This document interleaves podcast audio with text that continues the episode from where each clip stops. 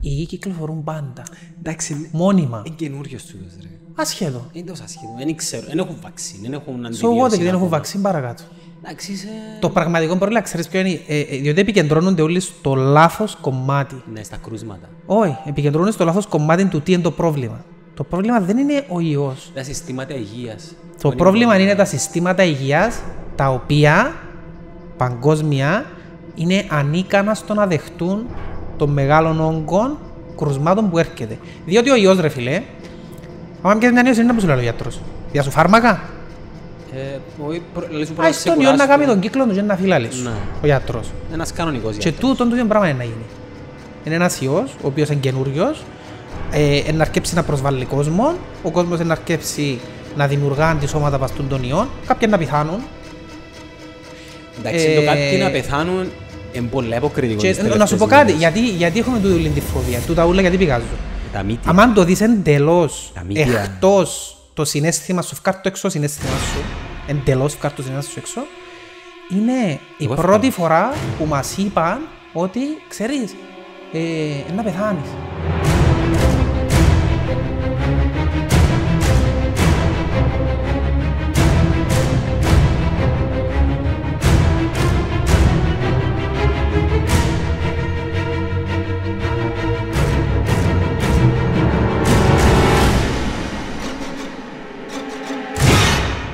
Σύμποι με δηλητήριο, αρρώσκια, κοντρός το είπε. Δεν ξέρω τα lyrics. Φίλω, είναι τραγούδι ρε φίλε. Δεν μπορεί. Έπαιζε την εκπομπή με μάσκα και είπαν τους γιατί φορείς μάσκα. Πρέπει να τις μάσκες κορονοϊών κλπ. Και είπαν του Αρναούτογλου γιατί φορείς μάσκα και είπαν του είμαι αρρώσκια κολλητική, κάτι έτσι το είπε. Τους πρέπει να τσακουρημένος. Πρέπει. Δεν ξέρω, μπορώ να φοράω. Εκτός που τις ουσίες πρέπει να είναι τσακουρημένος. Δεν ξέρω. Να τραβήσεις σκουπίσεις σήμερα στο pod. Όχι, βαρκούμε το όρεξ. Εσύ βαρκέσαι, εγώ βαρκούμε. Κάτσε τα μέσα και να θεωρούμε. Απαναγγείλουμε να φάμε, ναι. Πάσου για τις μάσκες. Δεν θέλω να το θεωρήσουν τη φάση με τις μάσκες τώρα. Αντιλήφθηκες ότι πλέον... Το narrative. Θεωρείς abnormal να δεις κάποιον χωρίς μάσκα. Ναι, νιώθεις άβολα να μπεις μες στο περίπτερο να σπίλω και νευρίζεις με εμένα. Και όψε ξέχασα μάσκα μου και είμαι... Εγώ πάντα ξεχάνω την κατεβαίνω και πάω στην πόρτα όπου είναι να πάω για να συνειδητοποιήσω ότι πραγματικό γιατί είδα κάποιον άλλο με μάσκα. Που να έρθει το 300€ να σε βράσου πάω. Και πάω, πάω πίσω και πιάνω την, τούτο θέλω να σου πω. Okay. Μόλις στάω στην πόρτα, επειδή είσαι κόσμο μέσα, φορώ τον και όλο έτσι δεν πω την μάσκα άλλο. Μπορώ να βάλω μάσκα. Είναι περιπέξιμο ρε φίλε. Μα γιατί είναι περιπέξιμο. Φορείς τις μάσκες κρεμασμένες, πας στα παράθυρα, πας στα καθρεφτούθκια, πας στα... Οι μάσκες μια-δυο ώρες την χρησιμοποιώ και μετά πετάσεις τη. Γιατί στην ουσία φορούμε μάσκα για το πρόστιμο. Εγώ έχω μια ρούχενη. Που άποψη προστασίας και προστατεύκεται κανένας. Εμένα θυμίζει μου πολύ έντονα το Handmaid's Tale. Περίμενε, να φαΐς. Καλό εγώ να φάω. Όχι, δεν θα φάω. Δεν θα αγγίσεις παστοχάι μου, αλλά λόγω. Εντάξει, να δούμε. Και εσύ πατάτες την προηγούμενη φορά με το που πάνω είχε και η μάσπιτα είναι να μπουτά. Δεν μου λάβα ρε τον ίδιο πράγμα. Ναι, Wedges of Heaven. Wedges of Heaven. Ήταν Wedges of Heaven. Για τώρα. Ναι. Να σου πω ότι να παραγγείλουμε. Να παραγγείλουμε την ποικιλία των λουκανίκων.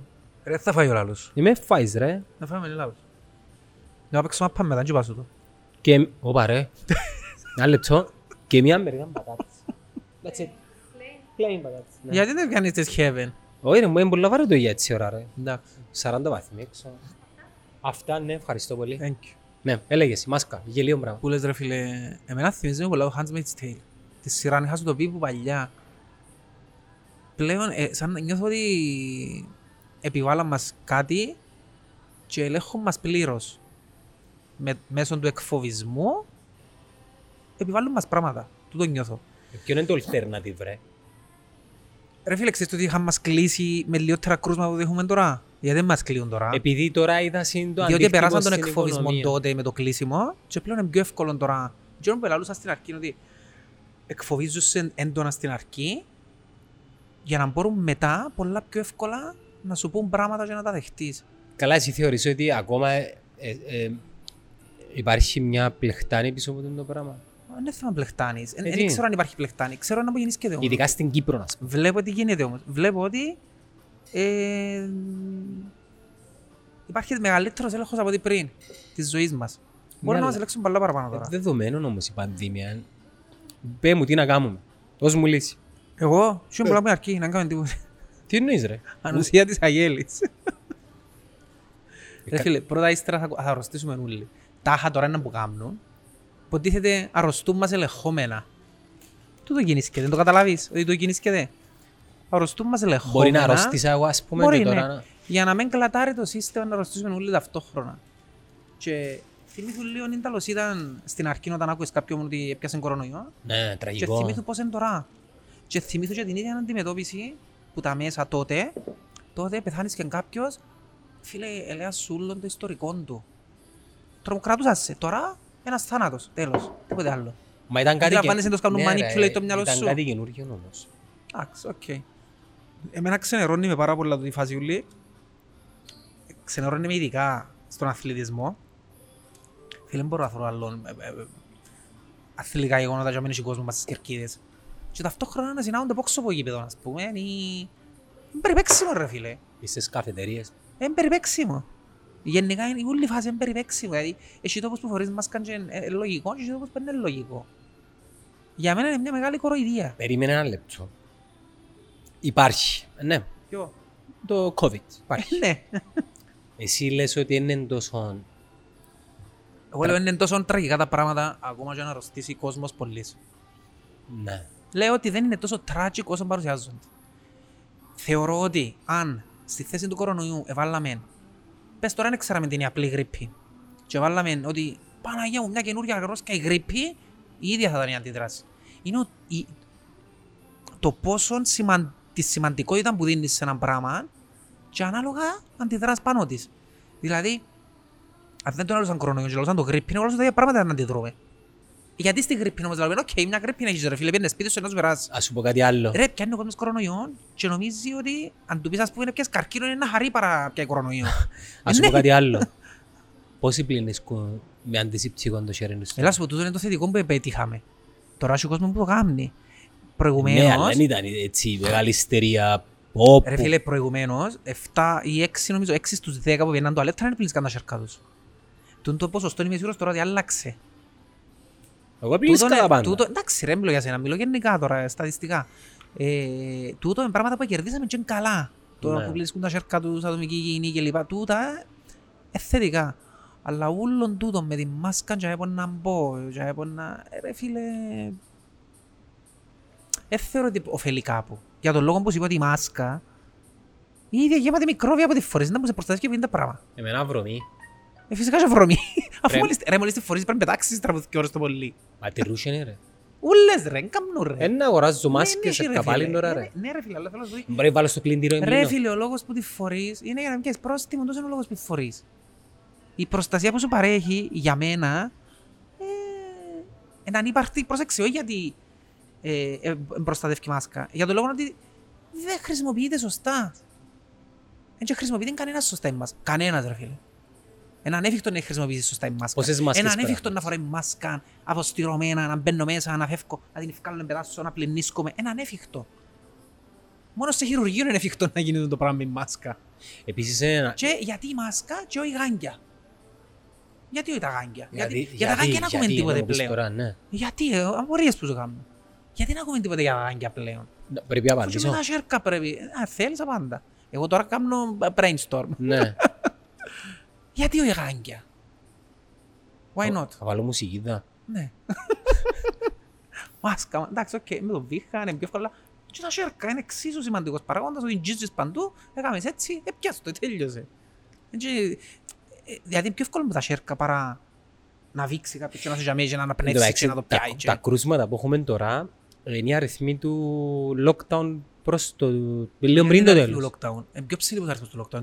Στην Κύπρο. Ναι. Έχουμε 30 daily. Τότε που ήταν το lockdown μόνο μια φορά είχαμε 52.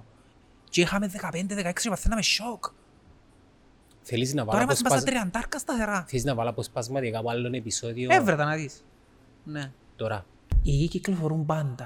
Εντάξει, μόνιμα. Είναι καινούργιος τούτος ρε. Ασχέτω. Είναι τόσο ασχέτω. Δεν έχουν βαξίν. Δεν έχουν αντιβιώσει. Το πραγματικό πρόβλημα, ξέρεις ποιο είναι, διότι επικεντρώνονται όλοι στο λάθος κομμάτι. Ναι, στα κρούσματα. Όχι, επικεντρώνονται στο λάθος κομμάτι του τι είναι το πρόβλημα. Το πρόβλημα δεν είναι ο ιός. Τα συστήματα υγείας. Το πρόβλημα είναι τα συστήματα υγείας, τα οποία παγκόσμια είναι ανίκανα στο να δεχτούν των μεγάλων όγκων κρουσμάτων που έρχεται. Διότι ο ιός, ρε φιλέ, άμα πιέζει μια νέα είναι να πεις, λέει ο γιατρός. Διά σου φάρμακα. Ας τον ιό να κάνει τον κύκλο τους και να φυλάλεις ο γιατρός. Ένας κανονικός γιατρός. Και τούτο το πράγμα είναι να γίνει. Είναι ένας ιός, ο οποίος είναι καινούριος, να αρκέψει να προσβάλλει κόσμο, ο κόσμος να αρκέψει να δημιουργά αντισώματα βαστούν των ιών, κάποιοι να πεθάνουν. Εντάξει, το κάποιοι να πεθάνουν είναι πολλά υποκριτικό. Να σου πω κάτι, γιατί έχουμε τούτη τη φοβία, τούτα ούλα γιατί πηγάζω. Αν το δεις εντελώς, εκτός το συναίσθημα σου, φκάρ το έξω συναίσθημα σου, εντελώς φκάρ το συναίσθημα σου έξω, είναι η πρώτη φορά που μας είπαν ότι, ξέρεις, να πεθάνεις. Θεωρώ ότι είναι κάπως μεγαλοποιημένο, ρε φίλε. Οκ, είναι μια αρρώσκια, οκ, αλλά είναι μια αρρώσκια γρήπια. Δεν πάει να είναι γρήπια, όπως λαλούν στη αρχή. Δεν πάει να είναι. Δεν είναι και το θανατηφόρο που νομίζουμε, ρε φίλε. Ακόμα και αν πιάσεις να δεις το mortality της, τη θνητότητα της, δηλαδή πόσο είναι, 203. Αν εξελιχθεί και σε... Ναι ρε φίλε, εσύ σαν να μου λαλείς τώρα ότι γοράζω σε ένα ζευκάρι παπούτσια γινουρκά, και αντί να τα φορήσεις, λαλώ το γιατί λαλούν μας υπηρεσία, πρέπει να προσέχεις το έναν, το άλλον, το άλλο. Είναι τα ζωή εν τούτη ρε φίλε, θα προσέχω εγώ να μην κάνω το ένα, να μην κάνω το άλλο, γιατί να αρρωστήσω. Ανάθεμα να αρρωστήσω, μην αρρωστήσω ρε φίλε. Είναι σαν να χωρίσεις τα ζευκάρι παπούτσια και λαλείς θα τα φορήσω γιατί να τα ξεμαρίσω. Έτσι έστρεμε θόρετα. Κάτσε έστω και καρτέρα να ζήσεις άλλο 10 χρόνια παραπάνω για να πεις 10 χρόνια παραπάνω μες στη φυλακή. Έχω έτσι παπούτσια ρε. Με συγχαρητήρια. Κι αν μου τα γενέκα μου. Τούτα έκαμε μου τα η μάνα μου, μητσής. Δεν θα τα φορήσω τα Χριστούγεννα ας πούμε. Για τα Χριστούγεννα. Το που καμίσω που έθορκεται για μας. Για τα Χριστούγεννα. Πλέον ότι χωράσω φόρμα που είναι μια ώρα ρε. Εφέρνας τους σε έναν ηθικιάσου εξωτερικό ρούχα και... Εντάξει, εγώ είμαι ιδιαίτερη περίπτωση, γιατί εγώ όλα τα ρούχα μου παίρνει που το ξέρω εγώ, είμαι μια Αμερική που είδα. Εμένα μου το Λονδίνο. Φίλε, ό,τι να είναι. Πώς είναι Μάικολς. Ναι, όχι, σε Μάικολς. Το Μάρξες πέστες λαλούντας σε Μάικολς, ούλες οι θκιάες και πάνω. Δεν ξέρω, μπορεί να αλλάξει την ονομασία. Μπορεί να ήταν πριν. Όπως το Woolworth, φέρναν πάντα Woolworth. Το Woolworth. Έλα ρε, ποιος τώρα λέει Woolworth τώρα ρε. Τα φώτα του Woolworth. Anyway, και θεωρώ ότι το πράγμα είναι να προχωρήσει και μέσα στον επόμενο χρόνο. 21. Ρε φίλε, έχω απορία, πού είναι η Κίνα, πού στέκει η Κίνα τώρα. Κίνα. Να πού γίνεται στην Κίνα. Τη Wuhan. Έχω ζει lockdowns, να πού γίνεται. Δεν μας ενημερώνουν τα μέσα. Να πού σου λαλούν. Ούτε στα social media βλέπουμε κάτι. Γιατί δεν μας λαλούν τίποτε πλέον. Εντάξει, δεν ήξερα. Δεν ξέρω ρε φίλε, δεν θέλω να πω σε διαδικασία conspiracy theories και ξέρω εγώ να μας λαλούν chip και βλακίες. Το chip εδώ δάμε ήδη, όπως το είπε και ο Snowden. Εγώ όρασες το ίδιο το chip, σιγά μες το βάλα μούχτη. Να βάλεις chip. Δεν chip. Αφού βάζεις... Μεν μου μιλάς για chip για τον λόγο ότι ήδη έχουμε chip όλοι. Εντάξει ρε Πασονέ, θα βάλεις chip ρε. Εγώ όρασαμε το, κρατούμε το, ανά πάσα στιγμή... Είναι λαγκουλές ρε δε ας πούμε. Δεν τα σχέση είναι εσύ. Τα Black Mirror δεν είναι. Ξαπολάς το, μπορεί κάποιος να κινηθεί χωρίς το πράγμα. Είναι το chip σου.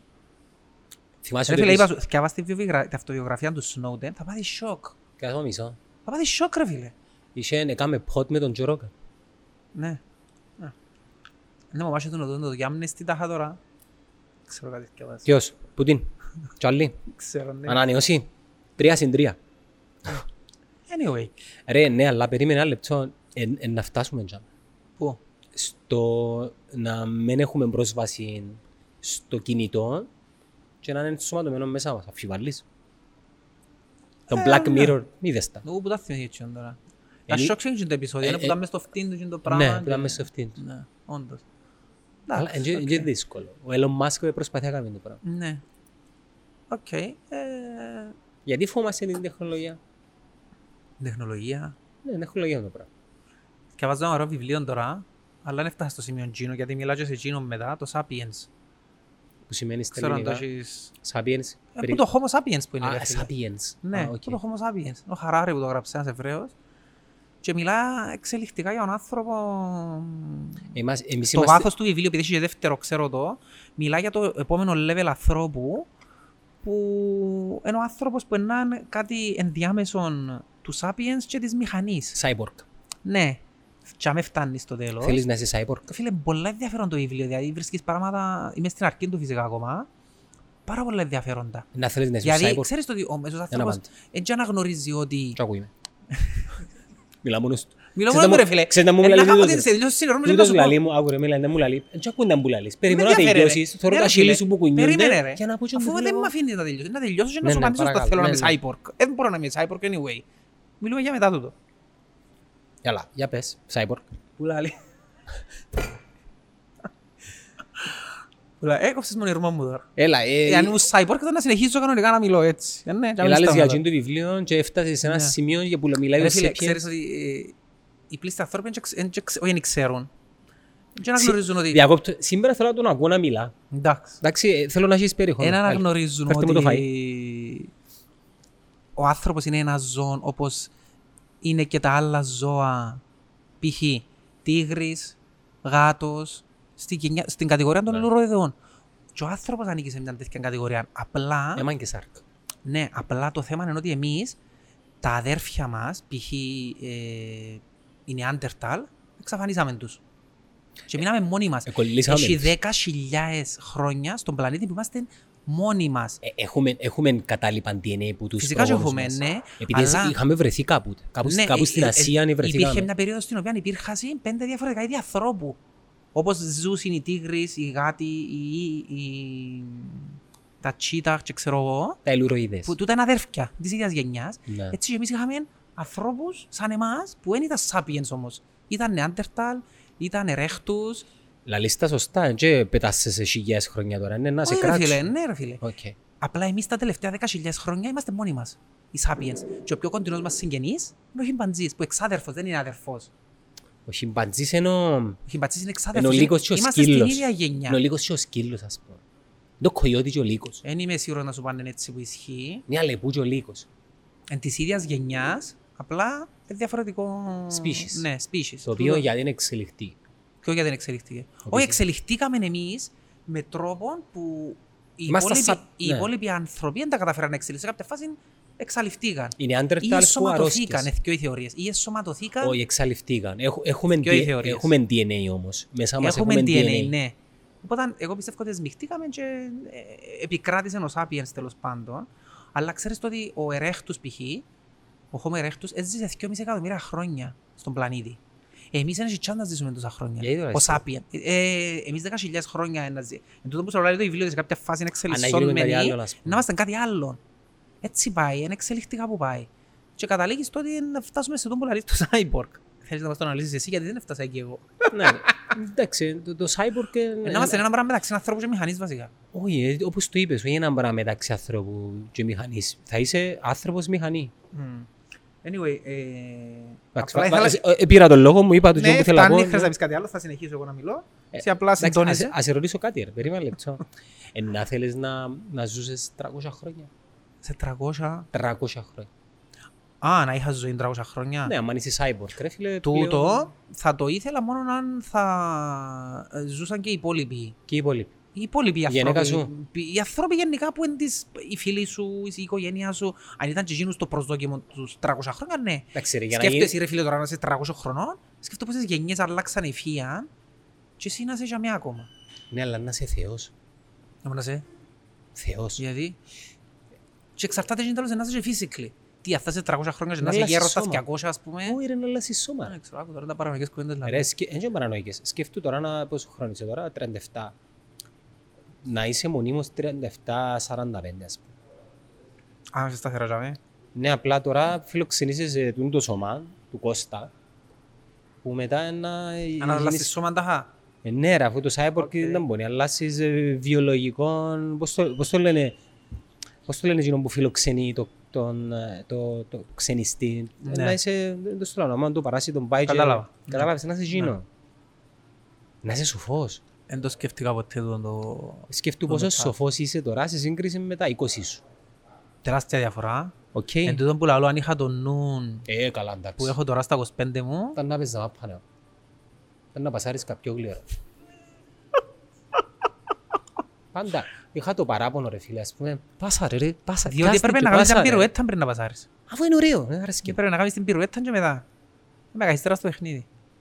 Ποιον παιχνίδι ρε, έχει και 990 τώρα, 2000. Ποιον είναι 90 ρε. Σιγά παιχνίδι. Κάζεις τρούς το παιχνίδι. Anyway. Ίσως και εκλογές την Αμερική τώρα. Είδες τον debate. Ήταν τραγικό. Ήταν entertaining για μένα. Εν το είδα όλο, είδα αποσπασματικά. Είναι γελίο να θωρείς τους πιο υποψήφιους της υπερδύναμης υποτίθεται. Σε έναν debate σαν να ήταν 5 χρονών. Ναι, αλλά τούτο φέρνει μες το ερώτημα του κατά πόσον ο πλανητάρχης όντως. Πλανητάρχης ή μαριονέτα. Μαριονέτα είναι. Τον ποιον. Όχι εντελώς όμως. Τον ποιον όμως. Του γενικότερου συστήματος. Ναι, το γενικότερο σύστημα όμως πρέπει να το κατηγοριοποιήσουμε. Είναι αόρατο σύστημα. Έχουμε τα λόπις, έχουμε τις βιομηχανίες, τους τραπεζίτες, έχουμε το Wall Street Gang, έχουμε τα tech companies. Εκείνος που ελέγχει είναι το χρήμα. Τα όπλα. Το χρήμα. Πίσω που όλα είναι το χρήμα. Γιατί τούτα όλα που λαλείς, το χρήμα τα κινεί. Εσύ πιστεύεις ότι έχει τζάκια, έχει οικογένειες στην Αμερική. Rothschild, βεβαίως υπάρχει. Βεβαίως, πιστεύω το ναι. Καλά, γιατί είναι δυνατή ας πούμε. Λόγω του χρήματος. Μπορούν να εκλέξουν προέδρους. Και ο Μπέζος έχει χρήμα. Ναι, γιατί δεν μπορεί να ελέξει να κάνει μανίπιλο τον Μπέζο. Ο Μπέζος έχει διβάσει το post ρε. Εγώρασε το post. Μπορεί να κάνει μανίπιλο, γιατί να μου λαλείς τώρα.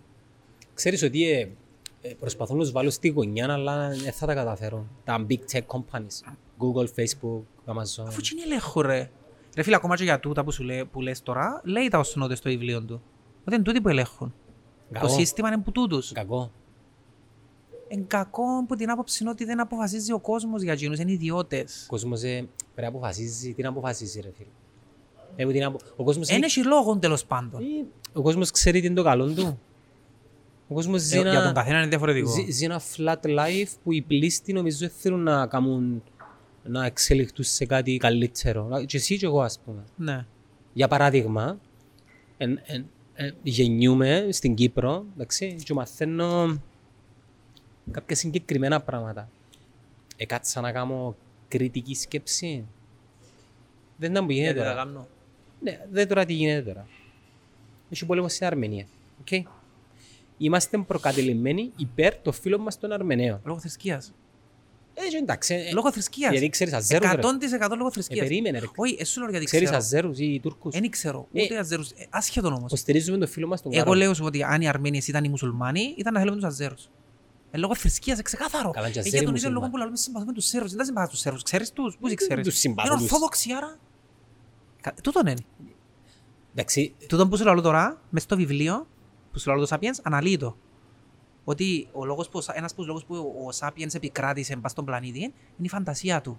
Διότι μέσω της φαντασίας του μπορούσε να δημιουργήσει φανταστικά πράγματα, π.χ. Θρησκεία, οικοσύστημα. Ναι, και λάλε, μπορούσε μπαστούν το φανταστικό σύστημα που δημιούργαν να μαζέψει κι άλλους που να πιστέψουν σε το σύστημα και να ακολουθήσουν.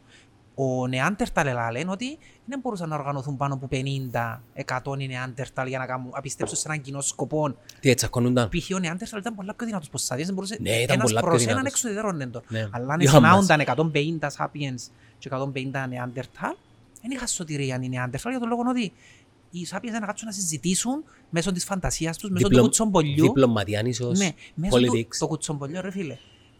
Γράφει το μες στο βιβλίο ότι το κουτσομπολιό είναι ένα πολύ σημαντικό πράγμα που ο Σάπιονς είχε και βοήθησε τον διότι δεν μείνησε μόνος στο να παρουσιάσει δεδομένα π.χ. δαμέσι λιοντάρι, συνέχισε και λένε ότι δαμέσι λιοντάρι και ο Γιάννης που έπιεν και σκότωσε τον λιοντάρι την άλλη φορά να χειτούν τα χαρακτηριστικά και μπορεί μέσω της φαντασίας του και του κουτσομπολιού που έλεγε για τον κάθε άνθρωπο Σάπιενς ότι χειτούν τα χαρακτηριστικά μπορούσε να μεγαλώσει την ομάδα του. Ο Σάπιενς. Και γι' αυτό να οργανώνουν τα... Ναι, είπα θα φάω. Ναι, μην εγγίζεις ούτε και σε ένα λουγανίκο. Να προσπαθήσω. Εντάξει, είναι πια... Είδες τον που έβαλε το χέρι του πάνω στην πρότσα, είδες τον. Διότι ρε φιλέ... Μόλις ήρθε να έκαμε έτσι ρε φιλέ. Ο Νεάντερθαλ. Όχι, ο Σάπιενς. Διότι τούτος είναι ένας από τους λόγους... Φεύγω που τον άθελα το μεταξύ. Όχι, είναι φεύγεις, μείνε. Τούτος είναι ένας από τους λόγους που όταν βρεις μες στο ψυγείο σου σε έναν παγωτό είναι να καταβροχθήσεις. Γιατί το καταβροχθήσεις το παγωτό?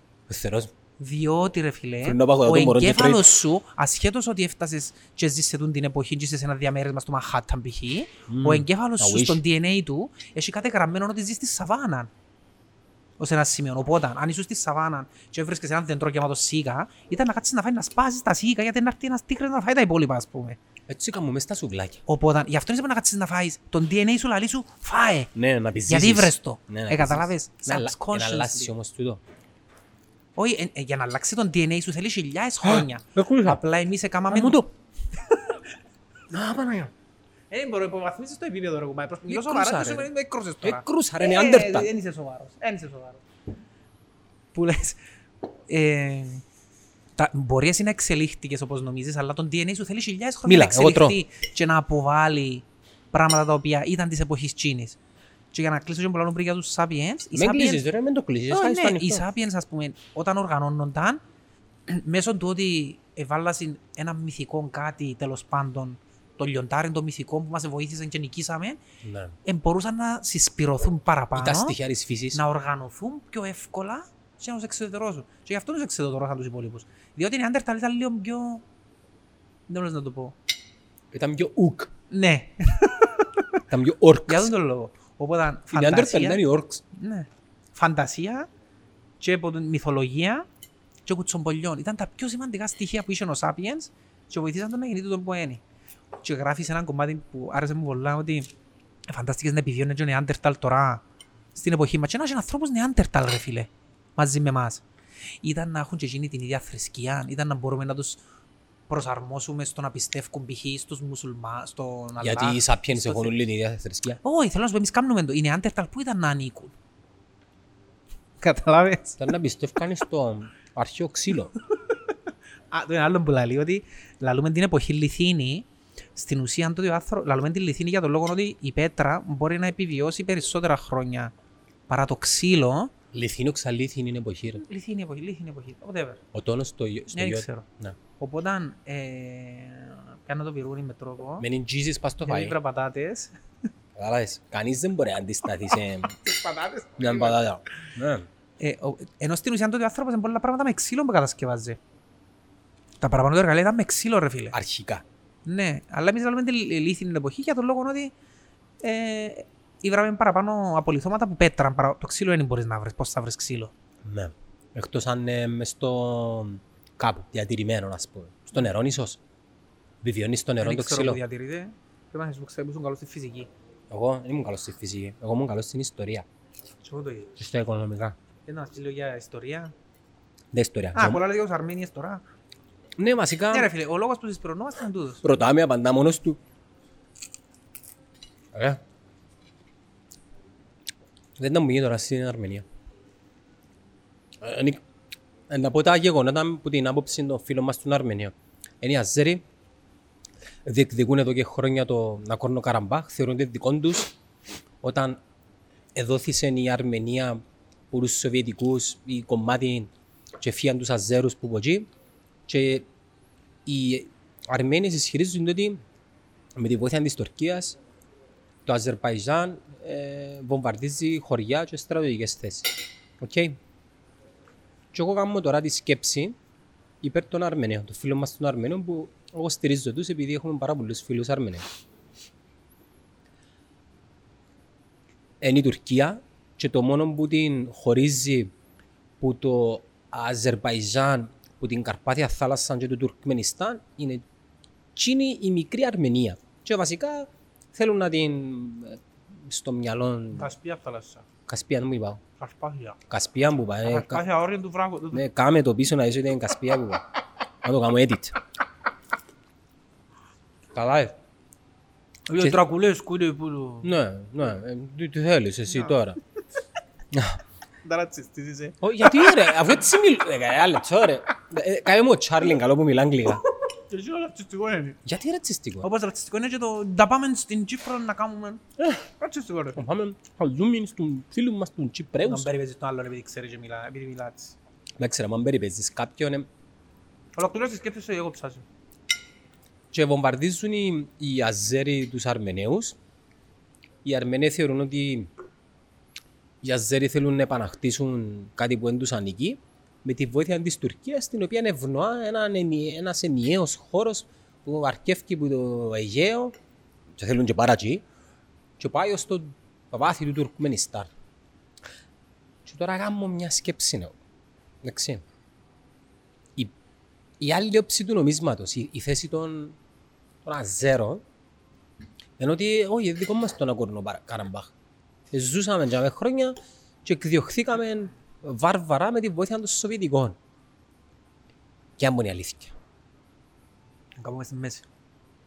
Δεν έχει μες στη μέση. Όχι μες στη μέση, ξέρεις γιατί εν τούτο που σου είπα πριν, με το που συσπυρώνεται ο κόσμος.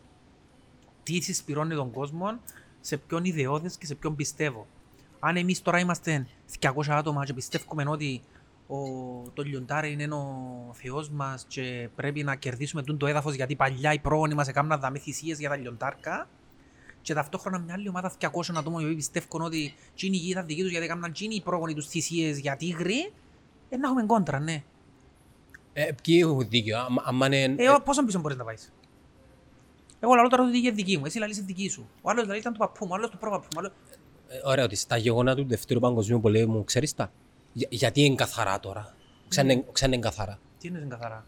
Δεν ξέρουμε τα πάντα. Ήταν που παίχτηκε από τον Πρώτο Παγκοσμίου Πολέμο, που την πάυση, τις κυρώσεις στη Γερμανία, την άθληση, το ράις των νεοναζί, την κατάληψη της εξουσίας όπως το εκάμασε, το Δεύτερο Παγκόσμιο Πόλεμο.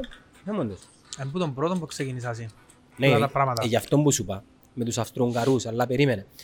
Και τέλος πάντων το Δεύτερο Παγκόσμιο Πόλεμο, την ήττα και μετά, φίλε μου, το διαμοιρασμό του κόσμου σε δυτικούς και σοβιετικούς. Ναι. Έχει κάτι άλλο. Είναι τούτο που έγινε. Τούτον έγινε, ναι. Άρα ξέρουμε την αλήθεια. Ναι. Πότε να μάθουμε την αλήθεια αν το πιο πρόσφατο γεγονό, ποιος να μας την πει. Αυτά σου λοιπόν. Απλά πάντα να υπάρχει ένα conflict κάπου πας στον πλανήτη. Για τον λόγο ότι... Πρέπει να κλείσω κεφάλαιο, ντε, ας πούμε. Δεν μπορεί να κλείσω κεφάλαιο. Οι Γερμανοί με τους Αγγλέζους δεν το κλείσαν και τους Γάλλους. Κλείσαν το τώρα. Δεν το λάρω. Ρε φίλε, 29% χρόνια θα βγει στην κυβέρνηση της Γερμανίας ένας νέος Χίτλερ που να πει ότι θέλω εκδίκηση για γίνοντα εδάφη. Ποιος που το ξέρεις ότι θα γίνει το πράγμα. Ρε φίλε, είναι ανθρώποι που εκλέγονται σε όντες θέσεις και δεν ξέρεις τι άνθρωπος θα εκλεγεί. Καλά ρε, ποτέ να σταματήσουμε να ασχολούμαστε με...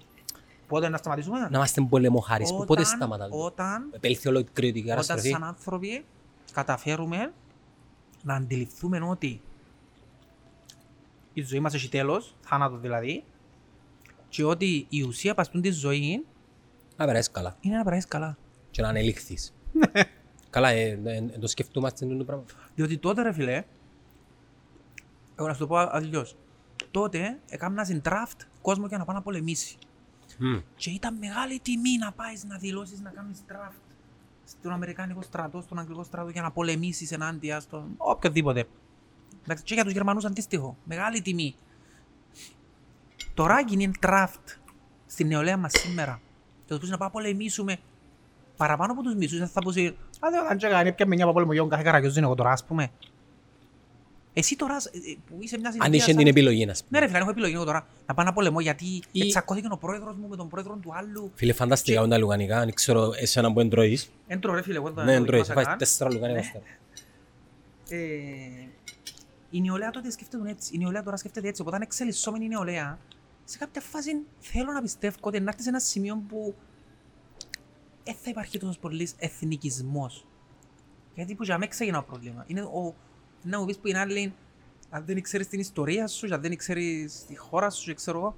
Ναι ρε φίλε, μπορώ να τα ξέρω και τούτα χωρίς να είμαι εθνικιστής όμως. Δεν ξέρω αν καταλαβαίνω να σου πω. Τη λέξη είναι εθνικιστής. Θα την αντικαταστήσω με το συντηρητικός. Επειδή υπάρχουν και καλά προοδευτικοί μεταπέλα, οι οποίοι είναι εξίσου συντηρητικοί. Τον αλαλό είμαι προοδευτικός, αλλά οι απόψεις μου, οι πράξεις μου και η ζωή μου ζω συντηρητικά, δεν είμαι προοδευτικός. Πόσες φορές είδες που τον κύκλο μας είναι το πράγμα. Πολλές. Για πολλά θέματα. Και το μεγαλύτερο μαγείμα είναι αριστερά. Στην Κύπρο, ας πούμε, που λαλούμε και αριστερά κλπ. Δεν υπάρχει αριστερά. Δεν έχει ούτε και έναν αριστερό στην Κύπρο. Καταρχάς, για να πούμε αριστερά. Κάνουμε define τι σημαίνει αριστερά στην Κύπρο, όπως θα έπρεπε τούτη να ήταν. Νομόνια Τζακέλ. Αφού έτσι είναι. Ρε φίλε, τα πελώντας σου πίνημερα που γεννιέσαι. Α, είναι ομονιά της, με το Ακέλ, ψηφίζει Χριστόφκια, ψηφίζει... Α, φασίστας, ένα ποελίστας, με τον Λυσί. Τα πελωμένος πιναρκή ρε φίλε. Περίμενα λεπτό. Τούτη είναι η ταπέλα. Ιδεολογικά, lifestyle, κοινωνικο-οικονομικά. Οκ, αν υπήρχε, τι έπρεπε να... Όλοι θα πρέπει να ζουν η αριστερά. Ναι, πώς πράζει μια αριστερά, ας πούμε. Να γίνα. Ας σου το πάλι πώς. Ολιγαρκής. Ας σου το πάλι πώς. Έχουμε φίλους και ξέρεις ποιοι εμπονοί, οι οποίοι δηλώνουν με το δίκιο τους ενάντια στα, πιστεύω, της αριστεράς, των προοδευτικών. Αλλά οι πράξεις τους και οι απαιτήσεις που έχουν στη ζωή που το κράτος ή οτιδήποτε άλλο είναι καθαρά σοσιαλιστικά. Να επικοινωνήσει το κράτος. Να κάνει και το κράτος. Όχι να μου παρέχει τα δικαιώματα. Ένα λεπτό ρε φίλε. Είσαι ή ένισε. Δεν γίνεται να... Γι' αυτόν και εγώ προσωπικά για μένα κάποτε που μιλάω. Να μου είσαι. Μα πλέον... Ένας σου πω την απάντηση που διόγω. Για μένα ξέρω για σένα. Για μένα. Α, να τελειώσω. Καταρχάς για να σου πω τι είμαι, πρέπει να μου κάνεις define τι επιλογές έχω και να μου περιγράψεις τις επιλογές. Εάν έχω πληρώ τα κριτήρια που όλες τις επιλογές είναι που είμαι, και αν παίρνει ταπέλα. Εάν τους πεις π.χ. σημαίνει Ομόνια, α, εντάξει, έμπα στο κουτί το αριστερά, το κοτσίνο. Τέλειος. End of story. Καλά, εσύ φίλε μου. Εγώ απαντώ, είμαι πολίτης του κόσμου. Τούτον είμαι. Τούτο θέλω να πιστεύω ότι είμαι. Να βγαίνω μπρούσιλι. Ζούμε όλοι κάτω από τον ίδιο ουρανό. Κάτω από τα ίδια αστέρια. Άρα, στην ερώτηση που του κάμαν τι νιώθεις Κινέζος ή Αμερικάνος, είπαν ότι είμαι παιδί της γης. Η πατρίδα μου είναι ούλια. Do you still think of yourself Chinese or do you ever think of yourself as North American? You know what I want to think of myself? As a human being. Because, I mean, I don't want to sound like, you know, as Confucius say, but under the sky, under the heaven, man, there is but one family. It just so happened, man, that people are different. Φοβερά κότσο μπρουσίλε ρε φίλε. Ναι. Ο άνθρωπος ήταν αλλού. Άρα, στην ερώτηση σου εσύ τι είσαι, οκ, παίρνουν τις επιλογές και με βάση... Το ιδανικό θα ήταν να πιάνεις τα θετικά που, που την κάθε μια τους είναι ιδεολογία. Ο ιδανικός άνθρωπος θα ήταν τούτος. Να πιάσεις τα θετικά που του λες τις ιδεολογίες, γιατί έχει κάθε μια τα θετικά της. Είναι να λουμπελάρες ότι δεν θέλω να μηδενίζω ούτε την νέα ούτε την άλλη. Με το αυγό ρε. Είναι οι άνθρωποι και μετά οι ιδεολογίες που έγιναν πρώτα, οξά είναι οι ιδεολογίες που έγιναν πρώτα και μετά οι άνθρωποι. Οι άνθρωποι έκαναν τις ιδεολογίες. Άρα από τη στιγμή που οι άνθρωποι έκαναν τις ιδεολογίες, γιατί πρέπει ντε και καλά εγώ να ανήκω σε μια από τούτες. Μπορεί η άποψή μου για παράδειγμα για την νομιμοποίηση του χορτού να ακραία δεξιά και για τους για τους μετανάστες να... να προοδευτικοί. Ναι. Ήταν που είμαι. Ακριβώς. Ναι. Καταλάβες. Τούτον έχουν το πολλοί άνθρωποι και οι οποίοι δηλώνουν και φανατικοί της μιας πλευράς και οι πράξεις τους δείχνουν το αντίθετο σε κάποια κομμάτια και για μένα φάσκουν και αντιφάσκουν. Βεβαίως. Όχι δικαιούνται τα φάσκουν. Είναι πιο τραγικοί εκείνοι που υποστηρίζουν κάτι το οποίο δεν είναι έτσι ένα άσχημον. Δηλαδή. Π.χ.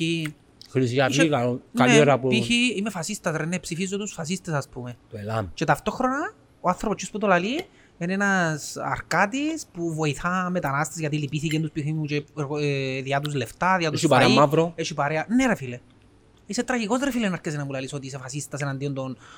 ενώ ταυτόχρονα οι πράξεις σου κάνουν το αντίθετο. Είναι τραγικό ρε φίλε. Ναι. Ή και το αντίθετο, να πω και το αντίθετο. Είμαι προοδευτικός. Είμαι υπέρ της εργατιάς, ναι, αλλά θέλω να δω ξένους. Όχι μόνο, και έχω και μια εταιρεία και πατώ επιπτωμάτων ναι. Για να είμαι κερδοφόρος. Ναι. Είναι από η Χρυσή Αυγή τελικά, καταδικάστηκε. Ναι, έναν καθαρόν τούτο. Τώρα, το πώς καταδικάστηκε, τι να φύγα, το τι έκαμε η Χρυσή Αυγή, που ήταν πολλά λογικό ήταν να αναπτυχθεί μέσα από την οικονομική κρίση. Όπως έκανα πολλά... Ο εθνικισμός πάντα αναπτύσσεται σε περίοδους κρίσης. Ο Χίτλερ, φίλε, στον δεύτερο παγκόσμιο πόλεμο εκμεταλλεύτηκε το κράχ του 29. Ναι. Άρα η Γερμανία είχε πάρα πολλά δάνεια, ας πούμε. Τα δάνεια της, ρε, εδώ και λεφτά η Αμερική στην Γερμανία, πρόσεξε τον κύκλο. Όταν τελείωσε ο πόλεμος, η απόφαση ήταν οι Γερμανοί να πληρώσουν τα έξοδα του πολέμου, τεράστια ποσά, στις άλλες χώρες. Και κάμα δάνειο. Και κάμα δάνειο που την Αμερική για να καιρώνουν... που τους επέβαλαν... για να καιρώνονται σε υπόλοιπες χώρες. Ναι. Όταν ήρθε το κράχ στην Αμερική, η Γερμανία κατέρρευσε. Και εκμεταλλεύτηκε τον Χίτλερ. Και έφυγε στην εξουσία. Και μάλιστα ο Χίτλερ είχε πάρα πολλές αποτυχημένες πολιτικές και μη προσπάθειες. Δηλαδή δεν του ευκαινε. Η επιθετικότητα της πολιτικής του ευκαινε του. Ναι. Ξέρεις ότι ήμασταν τυχεροί σαν άνθρωποι που ήταν και ο χαρακτήρας του τέτοιος ακραίος ο Χίτλερ, γιατί πρόσφατα έτυχε και βλέπα ένα ωραίο ντοκιμαντέρ στο Netflix που είχε γεγονότα του Παγκοσμίου Πολέμου. 10 επεισόδια νομίζω. Έχει πολλά. Η συνοπαρτσά των Ναζί, κοινό. Όχι ρε φίλε. Ο κλειστός κύκλος του Χίτλερ. Όχι, έναν άλλο. Είναι καθαρά τα γεγονότα του Παγκοσμίου Πολέμου. Και δείχνει ένα χαρακτηριστικό που ήταν στο πρώην επεισόδιο νομίζω. Όταν στην αρχή η Γερμανία έκανε αντιπερισπασμό. Επειδή αν και νίξα συμμέτωπον Ολλανδία-Βέλγιο για να πάει ο στρατός της Γαλλίας τσαμέ να πολεμήσει και μπήκασαν από την άλλη πλευρά οι Γερμανοί και καταλάβαν την Γαλλία κλπ. Με ψηλά τα χέρια η Γαλλία. Ναι. Όταν φτάσαν στο σημείο που αποκλείσαν τους συμμάχους στον Dunkirk, που έγινε η έξοδος του Dunkirk, και στην ουσία είχε μια-δύο εδώ για να φύγουν οι συμμάχοι που τον Dunkirk, διότι χάσαν, επερκυκλώσαν τους οι Γερμανοί, σε εκείνον το σημείο. Λόγω του ότι κάποιοι που τους ηγέτες του Χίτλερ μες στο στρατό λειτουργούσαν αυτόβουλα, π.χ. είπαν τους «ΟΚ, πιάσαμε νοστούν την πόλη, σταματούμε τζαμέ και συνεχίζουμε μετά». Κάποιοι που τους ηγέτες του Χίτλερ ελαλούσαν αφού έφτασαν ως δαμές και αποδεκατισμένοι να προχωρήσουν. Και προχωρούσαν, πέραν αποφάσεις μόνοι τους βασικά. Το πράγμα δεν άρεσε του Χίτλερ γιατί ήθελε να δείξει ότι εγώ είμαι ο αρχηγός δαμέ. Και όταν έφτασα στο σημείο που ήταν να τους αποκλείσουν εντελώς και να γίνει σφαγή, ας πούμε. Ήταν να χαθεί ο πόλεμος που γίνουν το σημείο, ας πούμε. Έδωσε τους ο Χίτλερ εντολή να σταματήσουν για 3 μέρες. Και τούτες οι 3 μέρες, για να δείξει ότι εγώ είμαι ο αρχηγός. Η διαταγή μου είναι σταματάτε. Ούλοι, παύση για 3 μέρες. Εγωιστικά, δεν το έλεγα. Εγωιστής, ναι. Για να δείξει ότι εγώ είμαι ο αρχηγός, τούτον έδωσαν την ευκαιρία στους συμμάχους να αφιούσουν 300.000 κόσμων από τον Dunkirk. Ενώ δεν θα έφυγε κανένας. Ήταν τελειωμένοι. Και ήταν ένα από τα σημεία κλειδιά του πολέμου, ρε φίλε. Στο δεύτερο παγκόσμιο πολέμο τα μέτωπα ήταν ανοιχτά παντού. Έγιναν πολλά τέτοια που ζητάλες. Να πούμε για την πολιορκία της Αγίας Πετρούπολης, ρε φίλε, που τους καθυστέρησε πόσες μέρες. Φίλε, οι Πετρουπολίτες πολιορκούσαν τους οι Ναζί για πάρα πολλές μέρες, ρε φίλε. Έκοψαν τους ο χειμώνας. Μα αν και ήταν ένας χειμώνας μόνο που τους πολιορκούσαν. Νομίζω 999 μέρες. Φτωχτός πλάνο γιατί... Μπορείς να το ψάξεις με λέει μου πόσον καιρόν πήρε η πολιαρκία της Αγίας Πετρούπολης που τους Ναζί. Έφυγαν εκτός πλάνου χρονικού που είχα θέσει. Έδωσαν την ευκαιρία στον κόκκινο στρατό. Και έδωσαν την ευκαιρία να γίνει ανασύνταξη και να μπορέσουν και άλλοι να κάνουν την απόφαση στην Νορμανδία. Έχουμε και το δικό μας όμως, γιατί καθυστερήσαν τους η Ελλάδα. Ναι. Που εστάθηκε η Ελλάδα. Ναι. Να αλήθεια, ναι. Καθυστέρησαν πάρα πολλά τους Ναζί. Θεωρείς τους Έλληνες... Γι' αυτό είναι για μένα τραγικό να δηλώνεις Έλληνας Ναζί. Είναι τραγικό ρε φίλε. Ναι. Η Ελλάδα είναι μια χώρα που πολέμησε τον ναζισμό και σταμάτησε το για μεγάλο χρονικό διάστημα. Χώρα της δημοκρατίας. Η χώρα του open-minded. Ναι, η χώρα μετά από 60 χρόνια. Της πρόοδου, της τεχνολογίας, της τότε τεχνολογίας. Έρχεσαι μετά από 60 χρόνια που είσαι Ναζί και έχεις αντιλήψεις φασίστικες του Χίτλερ. Ας πέρα φίλε είσαι αμαθέστατος. Σημαίνει δεν έχεις ιδέα από ιστορία για να λύσουν το πράγμα. Μήπως δεν είμαστε όμως άξιοι απογόνοι των προγόνων μας. Τούτον είναι σίγουρο. Τουλάχιστον εσύ, επειδή εγώ κόφκω γιλίων 50% από Ανατολή. Ασία, ναι. Είμαστε, έχουμε άλλα θέματα εμείς. Οι Τούρκοι είναι οι Κινέζοι. Οι Ασιάτες είναι λίγο πιο... βάρβαροι ρε. Πολλά πιο συντηρητικοί που τους δυτικούς. Μπρούταλς. Ναι. Αλλά έχουν άλλα στοιχεία. Έχουν την κουλτούρα, την πειθαρχία, την αφοσίωση. 2 χρόνια 5 μήνες. Άρα κάπου για μένα, ναι. 2 χρόνια 5 μήνες, δηλαδή 630, 680, 880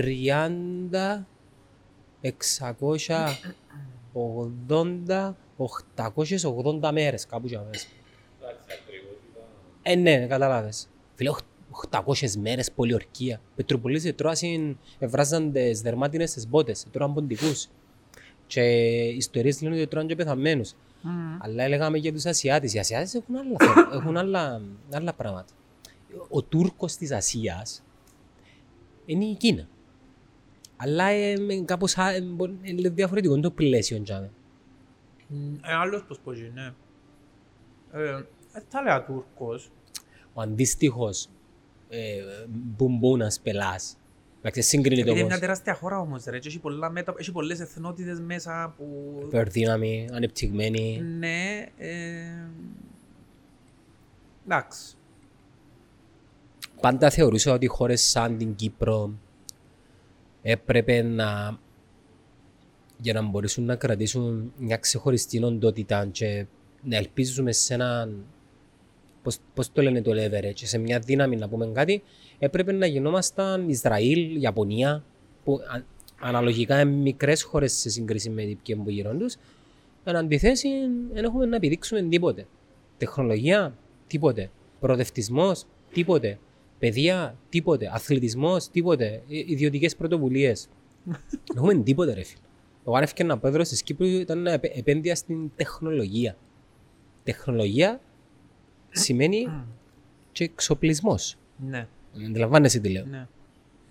Για να το κάνεις το πράγμα, ρε φίλε, πρέπει να δημιουργήσεις μια χώρα που η νούμερο 1 είναι εκείνη που αξίζει.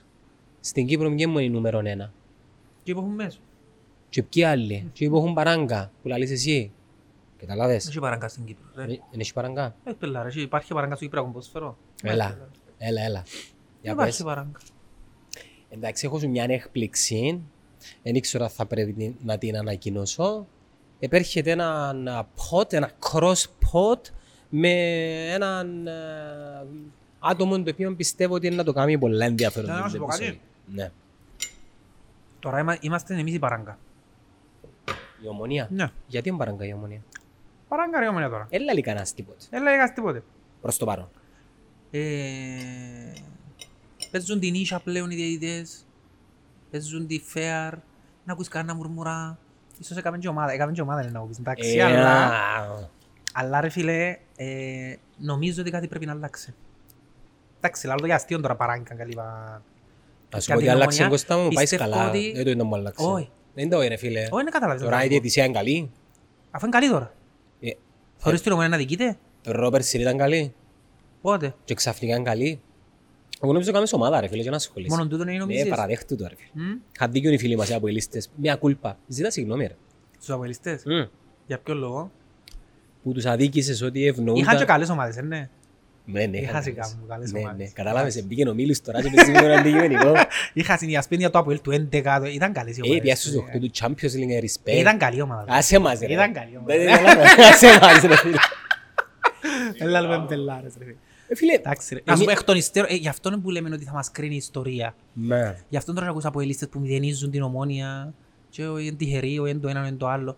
Σε 10 χρόνια να πούσουν, τελικά είχαν ομάδα. Ναι, είχαν ομάδα. Όπως λέω εγώ τώρα για το ΑΠΟΕΛ, είχαν ομάδα. Είχαν και ομάδες που ήταν τραγικές, αλλά να το πω άλλος πώς. Δεν ήταν τραγικές. Οι ομάδες του Γιωβάνοβιτς, ρε φίλε, ήταν ομαδάρες. Θεωρείς ότι η ομάδα του Γιωβάνοβιτς, το ΑΠΟΕΛ, έχει πολλά κοινά στοιχεία με την Ομόνια του Μπέρκ. Ένεση όμως τους αστέρες. Η διαφορά είναι ότι ο Μπέρκ εσωμάτισε την Ακαδημία. Εσωμάτισε την Ακαδημία. Ναι. Ο Γιωβάνοβιτς δεν είχε εσωμάτισε την Ακαδημία. Ο Γιωβάνοβιτς εσωμάτισε πολλά καλές επιλογές από το κάτω ράφι. Ο Μπέρκ έκαμε συνδυασμό. Από το κάτω ράφι. Πουρσαϊτίδης, να θυμηθώ. Τι άλλα ονόματα να θυμηθώ. Κόντις, Χιώτης. Ο Γιώργος στην άμυνα. Ναι ρε, είναι επιλογές που το πάνω ράφει. Μωράης, Πίντο, Βαλεντούρα. Ναι, είναι επιλογές που το πάνω ράφει. Και μετά, βασικά το πάνω ράφει το ΑΠΟΕΛ και εμπουτάρε φίλε, τον Αίλτον. Ο Μαντούκα θα έλεγα ήταν πάνω ράφει. αυτήν που την ΑΕΚ. Ήταν. Ρε ο Μαντούκα ήταν μες στην ομάδα της ΑΕΚ που τους επέξαμε. Να σε γελάσω. Ήταν νομίζω. Ναι. Ήταν ο Μπλάνκος σίγουρα, ήταν ο άλλος ο Σκόκος σίγουρα. Μπλάνκος, Σκόκο, Ριβάλτο. Βασινάς, Κυριάκος. Δεν θυμούμαι αν ήταν ο... Ήταν η χρονιά που έφυγε ο Μαντούκα. Δεν είμαι σίγουρος. Να σε γελάσω. Πόσο δεν θέλω να είσαι ειλικρινής. Αν εμαράζωσες ή αν δεν σε κόψεν ή τα αποκλεισμός του ΑΠΟΕΛ. Να είμαι ειλικρινής μαζί σου. Κάτσα κοίτα τους. Γενικά θωρώ το ΑΠΟΕΛ φέτος. Γιατί? Επειδή είναι καλή η Ομόνοια. Είσαι μας ζόχας. Όχι, επειδή είναι καλή η Ομόνοια. Εν τα σχέσεις εσύ του μετάλλου. Ρε φίλε, αν είναι καλή η Ομόνοια. Ας πούμε, δεν μπορούσα να θωρώ μια χάλια Ομόνοια και να παίρνω να θωρώ και το ΑΠΟΕΛ που ήταν καλύτερο. Είναι ευρίαζα. Είσαι κολλημένος με το ΑΠΟΕΛ. Θέλεις να το θωρείς, θέλεις να χάσεις επάφη. Εν και θωρούσα το ποτέ. Φίλε, είχε χρόνια να δω το ΑΠΟΕΛ, εν το έβλεπα. Ας ταυτά. Εν το έβλεπα. Αν ως την αρρώσκια μας, εν το έβλεπα. Τώρα βλέπω το ΑΠΟΕΛ. Είδα τους. Καλό το ρόστερ. Για να μην ειλικρινείς, ήθελα να μπουν ο Μίλος. Ήθελα. Πριν το μάτσο. Και κατά τη διάρκεια του μάτσου. Συνταλέπτους. Ακούμε να σου πω. Ήθελα, λαλού ρε φίλε, θέλω να μπουν. Οπότε ευκαιρναν επίθεση όμως. Κάτι μέσα μου, λέει, πέρκεν το άλλο. Έτσι ένιωθα. Που κερδίσαν το πέναρτι, αν με ειλικρινείς, χάρηκα, δεν ξέρω γιατί. Κατσία του το πράγμα. Ρε φίλε, λαλός είναι που ένιωθα, θέλω να με ψεύτης. Λέω σου, η λογική μου έλεγε θέλω να μπουν, πρέπει να μπουν, να πιάμε βαθμούς. Εν με χαλά να μπουν, εν με κοφτεί. Αλλά χάρηκας και τότε αποκλειστικά, για να είμαι ειλικρινής. Αγωνιστικά, ας πούμε. Να το πω με δυο μόρφες. Ναι. Η λογική μου λαλεί μου ότι έπρεπε να μπουν, το συναίσθημα μου χάρηκε και μπουν πήγα. Ναι. Είδα το στον γκρουπ. Διότι ρε φίλε, εκείνο που λαλείς, δεν είναι εύκολο μια ομάδα που την αντιπαθείς, όλη σου τη ζωή, να αγωνιστικά. Θέλεις, ναι, αγωνιστικά. Να θέλεις να πετύχει. Θέλει και την αποτυχία της. Να το πω πως το πίνει ένας παρέας μου από ελίστας, είναι σαν να πουλώ εγώ φουστούτσα και σου φουστούτσα και θέλω να πιένεις καλά. Πρέπει να πιένεις καλά ρε φίλε, θέλω να πουλήσω όλα τα φουστούτσα εγώ. Πώς γίνεται έναν άλλο πρέπει και εσύ να πουλάς φουστούτσα. Ναι ρε, αλλά η αγορά έχει πάρα πολλή ζήτηση. Εκεί τα πουλούμε και δυο φουστούτσα. Εσύ τώρα θέλεις να είσαι ο μονοπόλιο φουστούτσα. Απαγορεύεται το μονοπόλιο. Εντάξει, αλλά να θέλεις. Κάνει καλό στο οικοσύστημα. Θωρείς ακόμα και σε τούτο. Μπαίνουν, πώς το λέμε στα ελληνικά, τα restrictions. Πώς μπαίνουν. Μπαίνουν ασφαλιστικές δικλείδες. Απαγορεύεται το μονοπωλείο. Αλλά φίλε μου, πουλάς και εσύ φιστούτια, πουλάς και εγώ φιστούτια. Να ζούμε και δυο. Δεν να πεθάνω ρε φίλε. Να χαρείς. Δεν μου να κάνεις. Αν τρώεις τα φιστούτια μόνος σου, δεν μου να κάνεις. Καταλάβες. Έχει πολλά θέματα τα πω. Καταλάβω τι λαλείς ρε. Κάποτε ήμουν και εγώ αντί από ελίστας. Θυμάσαι με. Δεν μπορούσα ρε φίλε. Μπαίνουν τα από ελομίλου και πέφτασε μαράζιν. Με αποκορύφωμα και την κλήρωση που αποκλειστήκαν και την επομένη. Μα πού. Έξερα το εντόμα. Πολύ έξερα με την ποσίλη. Και εσύ φυσίνει οθόνη. Next το πόνον. Από ελ Νικοσία. Πάει και κλείσε. Μαύρο. Να σου πω έχουν θέματα πολλά. Ο προγραμματισμός τους για μένα είναι χάλια. Αργήσε να ξεχάλια. Χάλια. Πού είναι χάλια. Απλά πράγματα. Έχουν εκτός πλάνων Μιχαήλοβιτς, Γιάκολης έφυγε οκ, Λαφραντς, Μερκή, Σάβιτς. Άι στον Μερκή. Ένα λεπτό ο Μερκής πέρσι. Δεν είναι εκτός πλάνων ο Μερκής. Του είπες λέω είναι εκτός πλάνων. Του είπες λέω είναι εκτός πλάνων. Ευκάλαν τους εκτός ομάδας. Και έφερες έναν Γεράλτες, έναν τον άλλον με το στόπερ. Πόσο καλύτεροι τους είναι. Υποτίθεται ευκάλλω κάποιους παίκτες εκτός πλάνου για να φέρω καλύτερους, είναι. Ναι. Πόσο καλύτερους είναι και ο δεξής μπάκος Γεράλτες που φέραν από Μιχαήλοβιτς που χάσει. Εγώ δεν θέλω διαφορά. Ρε ο Μιχαήλοβιτς περσί έκαμε καλή χρονιά. Ναι ρε κοίταξε. Ήταν καλός. Ναι, ήταν καλός, δεν ήταν... Ήταν απλά decent. Ήταν έναν πεντάρι. Όλων τα πολύ ήταν decent περσί. Ναι, ήταν έναν πενταράκι. Και θέλασε να φέρω σε έναν επίπεδο πιο πάνω. Και είπαν του Μιχαήλοβιτς μου θα σε συνεχίσεις γιατί να φέρουμε καλύτερο. Έφερες καλύτερο, δεν έφερες καλύτερο. Τούτο είναι κακός προγραμματισμός. Και ταυτόχρονα πληρώνουν και δύο συμβόλαια. Εθιάβαζα πριν λίγες μέρες, δεν ξέρω αν ισχύει, αλλά λογικά ισχύει ρε φίλε. Τούτη τη στιγμή ο προϋπολογισμός του ΑΠΟΕΛ έχει στον προϋπολογισμό του 20 προπονητές και 40 παίχτες οι οποίοι δεν είναι στο ΑΠΟΕΛ. Α, θυμίζει μου τα δικά μας τούτα. Ρε φίλε, αντιλαμβάνεσαι, 20 προπονητές και αν το σκεφτείς λίγο λογικά, 4 χρόνια αλλάσαν 4-5 προπονητές το χρόνο. Αληθεύει. Τους 20 προπονητές, ναι. Τούτοι προπονητές που εφιάσαν, τι ήταν από ελίστες παμιτσίμα, δεν πειράζει ρε πρόεδρο μου χαρίζω στο Αλφεύκο. Χαρίσαν τα. Είχαν που χάρισε, χάρισε εκείνος ο Γέρμα Αυστριακός που φέραν ο Φίχ, ήταν που ήταν. Χάρισε ο άλλος ο Νορβηγός που φέραν 30 μέρες, χάρισαν λεφτά τούτοι. Χάρισαν ο Γεσπαγιά. Αν υπάρχει κάποιος από ελίστας που πιστεύει ότι χάρισαν λεφτά τούτοι, τότε σκέφτεται με τον ίδιο τρόπο που σκέφτεται ο Ομονιάτης το 2012 ότι ο μιλητής εχάρισε τα ρεάλια της Ομονίας. Τα χάρισε.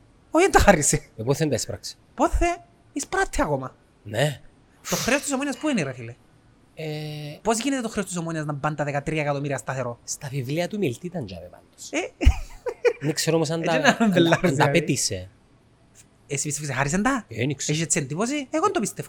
Πληροφορίες που πράγουμε, εντύπωση. Ρε φίλε, δεν λέω ότι ξέρω, λέω την άποψη μου. Δεν το πιστεύω. Όπως δεν πιστεύω ότι τούτοι οι προπονητές και παίχτες που έφυγαν από τα ΑΠΟΕΛ, ότι χαρίσασαι, μπορεί να χαρίσαν ένα μέρος, αλλά έγινε διακανονισμός. Δηλαδή, έφτιαξαν παίχτες που χάσει 2 και 3 χρόνια συμβόλαιο, ρε. Νομίζεις και ο παίχτης τα λεφτά του.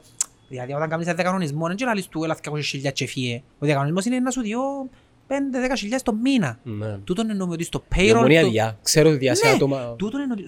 του ΑΠΟΕΛ αυτή τη στιγμή, αν έχει όντως 20 προπονητές και 40 παίχτες, μα είναι ακόμα 2 ομάδες τούτες. 40 παίχτες. Δηλαδή συντηρά 3 ομάδες και 20 προπονητές.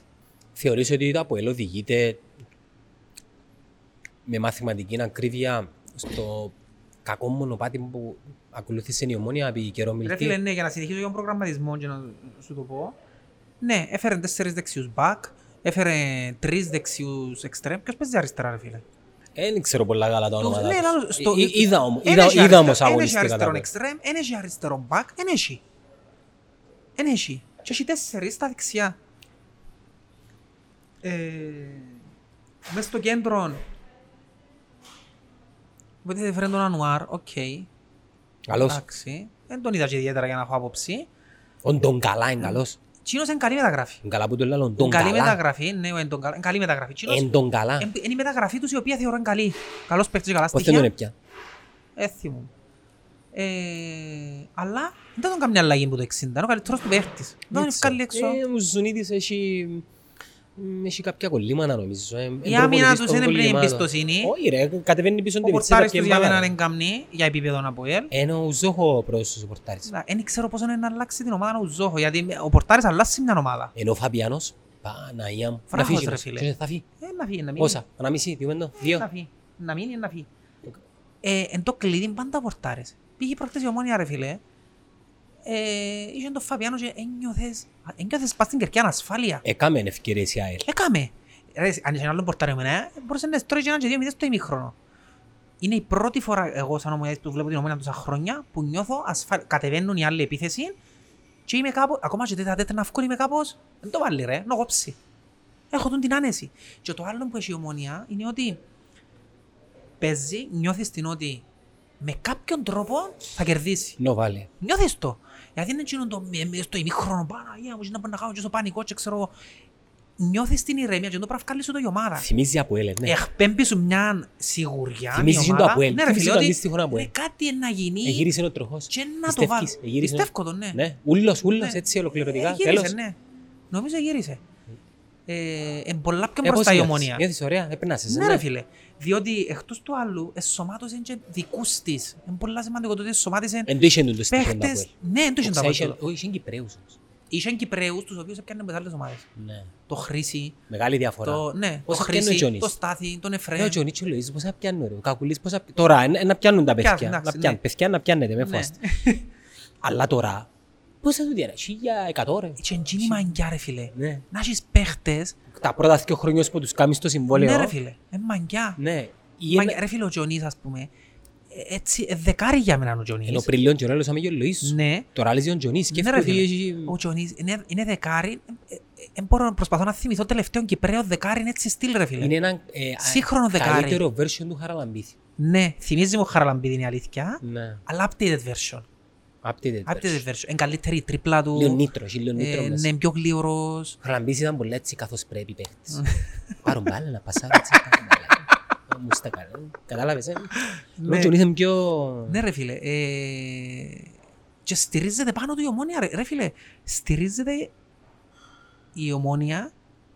Μια από τις μεγαλύτερες ομάδες του τόπου. Πάνω σαν μητσί 19 χρονών ας πούμε. Το παιχνίδι της ούλο. Παίζει το ρόλο του Ασίς αυτή τη στιγμή. Ναι. Φορείς γενιά φανέλα 21. Είναι ο ασίστο αυτή τη στιγμή ο Τζονής. Σε 19 χρονών. Κάμει λάθη η Ομόνοια του παιχνίδι. Έχει βεβαιασμένες ενέργειες. Βεβαίως και κάμει λάθη. Έχει. Προχτές το λάθος που έκαμε ο Χουπότσαμπ που είναι ο Γιονταλού μόνος του. Αλλά ήταν τζίνο που σου λαλώ ρε φίλε.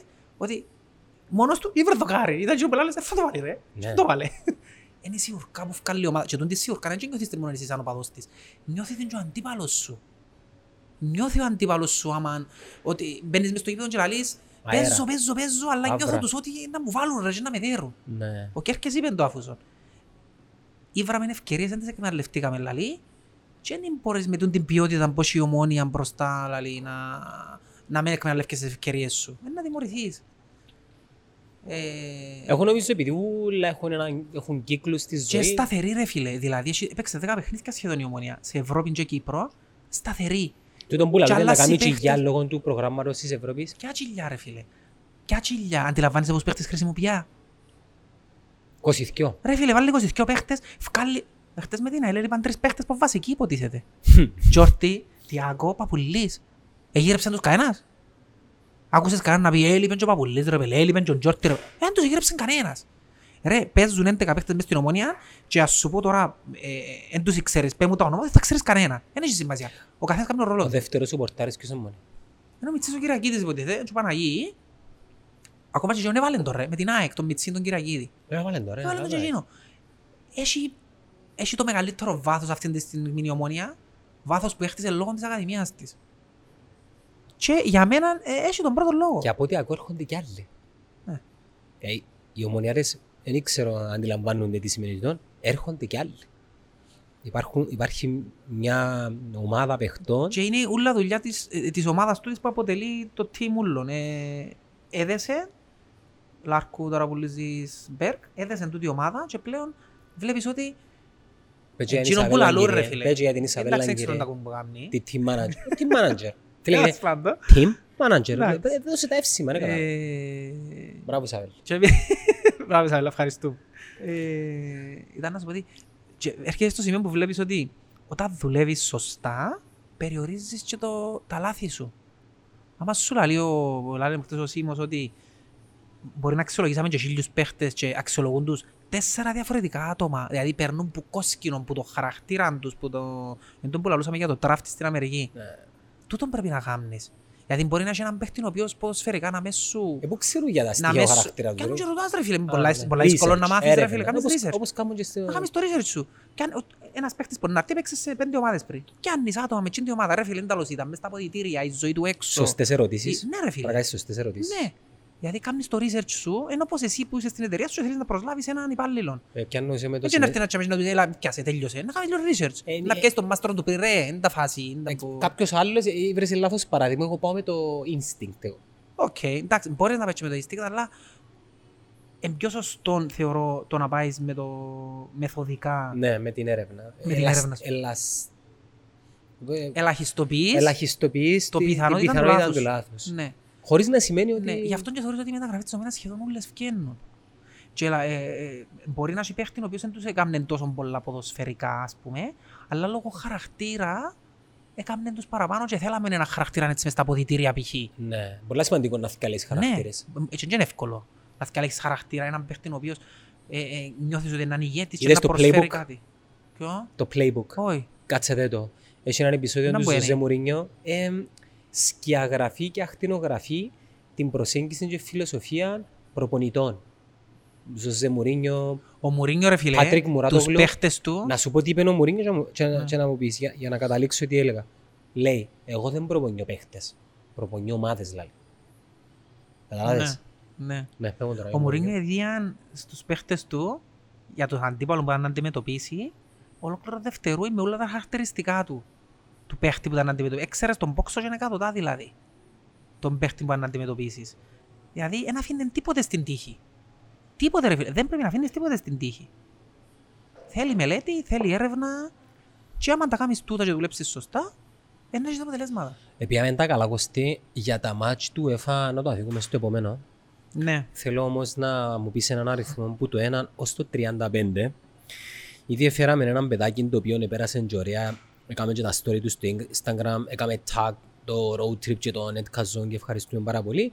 Και σήμερα να στείλουμε ακόμα ένα, πού είναι το ρε. Το μάταν ήταν, είπα σου έναν από η λίστα. Αμμονιά της. Ας το καλό. Θέλω έναν από η λίστα ρε τώρα. Αν την ιστήσουμε λαλείς. Έπρεπε έναν από η λίστα, αλλά πού να τους έφερα. Φίλε, πες μου έναν αριθμό που το 1 μέχρι το 25, ρε φίλε. 18. Ο φίλος, ο Παναγιώτης ο Γεωργίου, εκέρδισε που μας έναν τραπέζι, λογαριασμός 30 ευρώ που μας, για να έρθει μια μέρα με όποιο θέλει, παρέαν του, φίλοι του, γενέκαν του, στο road trip, να μας στείλει μήνυμα ο Παναγιώτης μόλις το δεις, και εκείνοι που, όπως πάντα λέμε, μηνίσκουμε στο τέλος, να μας στείλουν ένα μήνυμα για το επόμενο, να φέρνουμε κάθε φορά ένα άτομο να έρχεται εδώ με. Και τώρα εσύ εγκάλεσες με δεν μπορώ να σπίτι σου σήμερα. Να πάω παίξω απάντα. Μα πού ρε. Είπα μου να πάω παίξω απάντα σήμερα. Άτε ρε, ποιο μου τούτη. Που η δουλειά. Που η δουλειά. Να πάω παίξω πορτάρες. Να παίξω ρε πορτάρες λάλλου τους, καλό. Πέτω τους Ζωζέ. Να το πω. Πέτω, δεν μπορώ πλέον. Και είπα τους ότι ο Φαπιάνο είναι Οκτώβρη που είστε στην Ομόνια. Α, και εσύ. Όταν... Ναι, καλό μήνα, καλό Οκτώβρη. Let me down. I could learn from you. I could learn.